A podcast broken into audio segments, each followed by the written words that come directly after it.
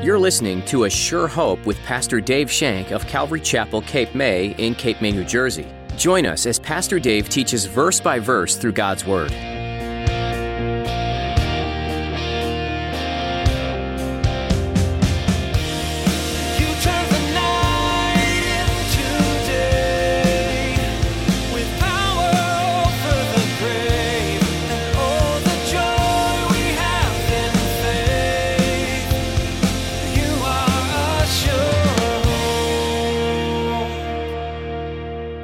Many of us are pointed to a path in which they think we should go.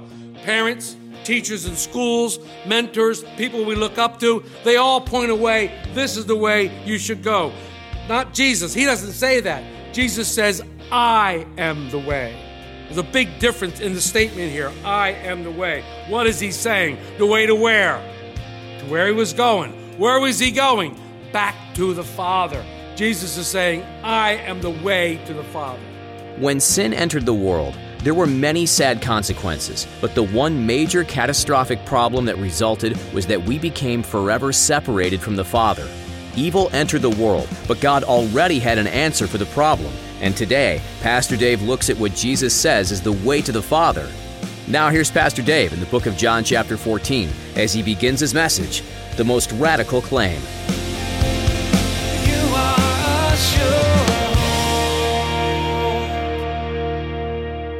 We've come to a point in the Gospel of John that is just amazing at what we have before us and what we're allowed to read and discuss. So if you have your Bibles with you, open to the Gospel of John, chapter 14.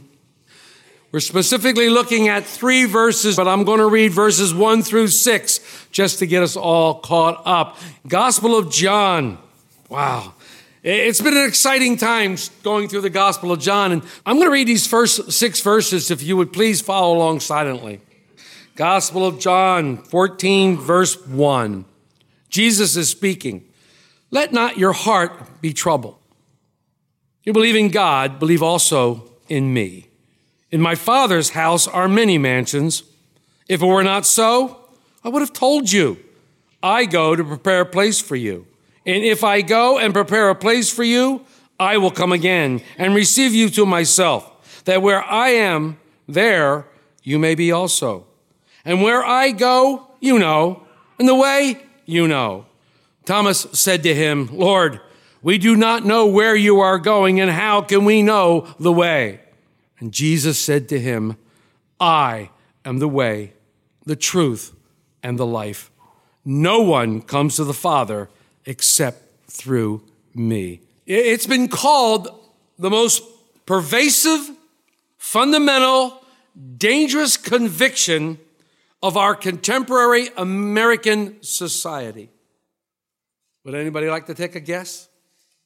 It's been called the most pervasive, fundamental, and dangerous conviction of our American society. What is it? It is the mindset that says all roads lead to God. And I'm sure you've heard this. We all serve the same God, right? I mean, after all, aren't we all children of God? What's wrong is that if you say that there is only one way to God and all other ways are wrong, then you are looked at as narrow minded. You are looked at as bigoted and you are looked at as prejudicial. I mean, look at the landscape of religious America today. Look at it. It's nothing less than bewildering. You have different religious groups, you have cults, you have various movements, you have philosophies, you have worldviews abounding in incredible numbers. Why? Why are these things happening? Well, I thought about this question. And I came to the conclusion that these things are happening today because the thought for today is what's true for you is true for you. And what's true for me is true for me. In other words, there are no absolutes. That's the thought that is pervasive in today's society. And you know as well as I, this is so far from the truth. So far from the truth. Throughout our study of the Gospel of John, we have read where Jesus has made some radical claims about himself. He claimed to be sent from the Father. He claimed to be the bread of life. He claimed to be the living water. He claimed to be the light of the world. He claimed to be the resurrection and the life. He said all these things pointing to himself as the Messiah, the one who was sent by God for the salvation of Israel and the salvation of the world. But in today's verses, in today's verses, Jesus makes what I consider the most radical claim of all. Now, to understand this claim, we need to take a step back and look at the context in which it is said. Jesus is now spending his last night with his disciples. They've had a beautiful supper. Jesus has washed their feet and showed them true humility, the humility of a servant. He's identified his betrayer. Judas has left. He's had this conversation with Peter, and he's telling them all along that he's going to leave them. There's only hours from the crucifixion, mere hours away is the crucifixion. And he told them that I'm leaving, and where I'm going, you can't come, but I'm leaving. And the disciples were heartbroken. They were upset. They were crushed to the bone. Remember, they had given up everything to follow Jesus. They had given up their families. They had given up their livelihood. They have given up their security. They have given up everything to follow Jesus Christ for three years now. They have been nothing more than committed to him as his disciples. They went everywhere with him. And all of a sudden he says, Hey guys, I'm leaving. And guess what? You can't come. This was devastating to him. This was devastating to them to think that he was actually leaving. And they're troubled and they're confused and they express that. He sees their faces. He sees the scaredness on their faces. He sees the forlornness and probably some tears. And they're probably going, What? What are you saying? And then he looks at them and he comforts them with the beautiful and wonderful and powerful words that we studied last week in verses one through three. Let not your heart be troubled. You only believe in God. Believe also in me. And then he goes on to start talking about heaven. In my father's house are many mansions. If it weren't so, I would have told you. And guess what, guys? I'm going there, but I'm going to prepare a place for you. And guess what? Even better. If I go, I'm coming back because I want you with me. And I'm going to come back and receive you and take you with me. And we're going to be together forever. The disciples didn't hear that. What did the disciples hear? Hey, guys, I'm out of here. That's all they heard. That's all they heard. I'm leaving. That's all they could hear. They were stunned. So as we pick up in verse four, the conversation continues. Jesus is looking at their faces and he says, and where I go, you know, and the way you know. Did they look at each other and go, what? What's he talking about? Did one of them try to push Peter and go, ask him? After what Peter had just been through, he probably went, mm, know. So Thomas says, I'll ask. Thomas stepped forward. I love Thomas. I really do. There's not one of them I don't love, but you know, some of these guys are pretty cool. So Thomas, the skeptic, the doubter, you know, doubting Thomas, he blurts out something that everybody else was thinking. Look what he says in verse 5. Thomas said to him, Lord, we do not know where you are going, and how can we know the way? I love this. The confusion just in this response, Lord, what are you talking about? What are you talking about? The other disciples and Thomas were confused.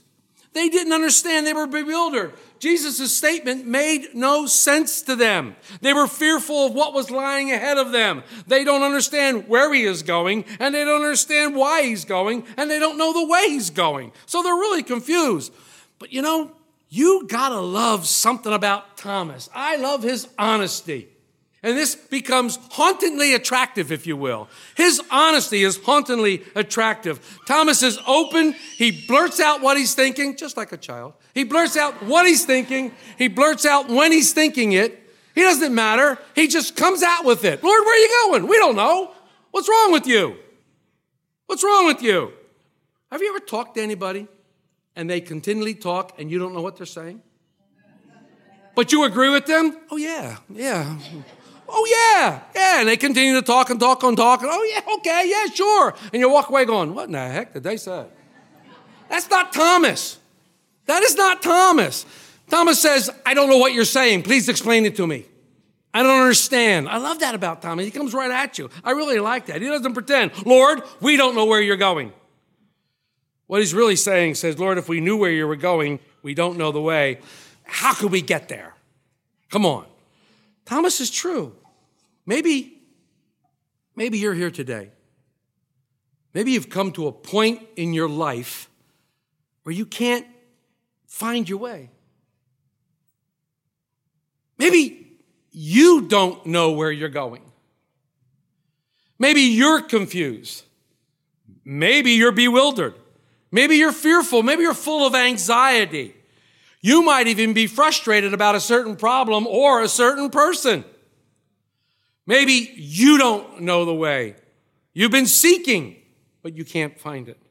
Or perhaps, sadly, maybe you've lost your way.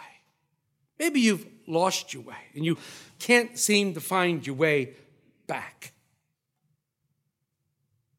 I have great news for you. I have some wonderful, beautiful, beautiful news for you. Because at this point, Jesus utters the first of these amazing critical claims, radical claims about who he is. And in verse 6a, it says, Jesus said to him, I am the way. I am the way. The interesting thing about this is that any Jewish person would understand the word the way. They would understand that. Why do I say that? Because it was part of their vocabulary, it was part of their belief. Look through the Psalms. Look through the Psalms. Psalm 18 The way of the Lord is perfect. Psalm 25 He guides the humble in what is right and teaches them his way. Psalm 27, teach me your way, O Lord, and lead me in the straight path. So they understand God's ways. There were hundreds of references in the Old Testament about the way to God or the way of God. And the Jewish person knew and believed that God had a way and a path where they could walk in life. The disciples knew this growing up in the Hebrew faith. And even in this time of great confusion, they still believe in God. But Thomas vocalizes what everybody was thinking, what everybody was wondering Lord, where are you going? How can we know? Very clearly, very distinctly, Jesus says, I am the way. Notice, he didn't point to a path. He didn't say, that's the way to go. Many of us are pointed to a path in which they think we should go. Parents, teachers in schools, mentors, people we look up to, they all point away, this is the way you should go. Not Jesus. He doesn't say that. Jesus says, I am the way. There's a big difference in the statement here. I am the way. What is he saying? The way to where? To where he was going. Where was he going? Back to the Father. Jesus is saying, I am the way to the Father. I'm the way to heaven. And this completely blows out of the water that idea that all roads lead to God. Right away. There is no accuracy in that statement whatsoever. There is only one true living God. And Jesus is the way to the one true living God. You know, when he was warning the disciples, warning them about false prophets, that there would be wolves coming in sheep clothing, he clearly said that straight is the gate, straight is the way to the gate, and narrow is the way that leads to life, and few find it. Many of us have tried to find our own way. Frank Sinatra made a fortune about telling you he did it his way. Many of us have tried it. Solomon warned us in Proverbs 16 there's a way that seems right to a man, but the way leads to death. The way leads to death. Many of us have experienced this death. Many of us. You might say, Dave, that's way too narrow. I don't believe that. I believe there are many ways to God. Now, in this world that we live in, There are many ways to various gods, small g. There are many, many ways, but there is only one way to the true and living God. You know, let's face it. You probably haven't realized this, but life can be pretty confusing at times. Life can be pretty bewildering at times. Life can be anxiety producing at times. And like the disciples, you want to know the way to go. And Jesus is saying, I am the way. What's he doing here? He's inviting his disciples, he's inviting you, he's inviting me to come out of the dark place, to come out of the dark place into his marvelous light, to come to a place where he is. I am the way. He says, in these uncertain times, in these uncertain times, come out of those dark places. Come to me. I am the way. He's making it quite clear. There should be no doubt in our mind of the way. Jesus is the way. He's the key. He's the door. He's the straight path. Come on. Now, men, we don't ask for directions. I even fight with my GPS. We don't ask for directions. But if you're driving down the road and you see a bridge and there's a great big sign that says bridge, wouldn't you think that the bridge was there and you wouldn't go the other way to find the bridge? I mean, come on. There is no way to heaven but through the cross of Jesus Christ. That is the way. That is the way. No other way. But Jesus isn't finished with that statement. He's just beginning. He's like, he's just warming up. And next he hits them with, I am the truth. He says, I am the way, and he says, I am the truth. Now, in a few years, we're going to get to chapter 18. and Jesus is going to stand before Pontius Pilate, and Pilate's going to say, Are you a king? And Jesus will say these words You said it. I am a king. To this end I was born, and for this cause I came into the world that I might bear witness of the truth. And then Pilate looks right into the eyes of Jesus Christ. He looks right into the eyes of truth standing before him, and he says, What is truth? Why did he say that? It's the question of the ages. It's the question of all ages. Men have been seeking the answer to that question for all eternity. What is truth? Philosophers fight over it constantly. But what's interesting is that even when men have rejected the real truth, they continue to search for the truth, even though they now confess that truth doesn't exist. But they continue to search for it. They continue to search for truth. Because in their worldly wisdom, they haven't found truth. It's wrong to conclude that truth does not exist. It's better to announce their ignorance. But see, the word philosophy comes from the two Greek words, which means love of wisdom. What are we talking about here? Pride. They won't confess their ignorance.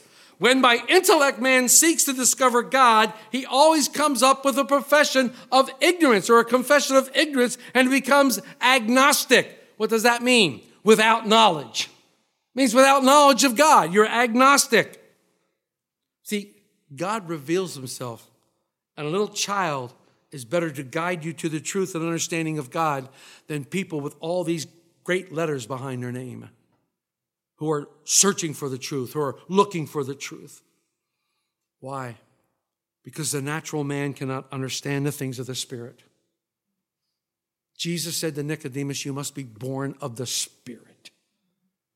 To see spiritual things, you must be born of the Spirit. Not born of the flesh, born of the Spirit, born of the Spirit. If you're born of the Spirit, you can discern spiritual things. You know what the Spirit is speaking about. Man, through his intellect, has searched for the truth and has not discovered it. Jesus clearly says, I am the truth.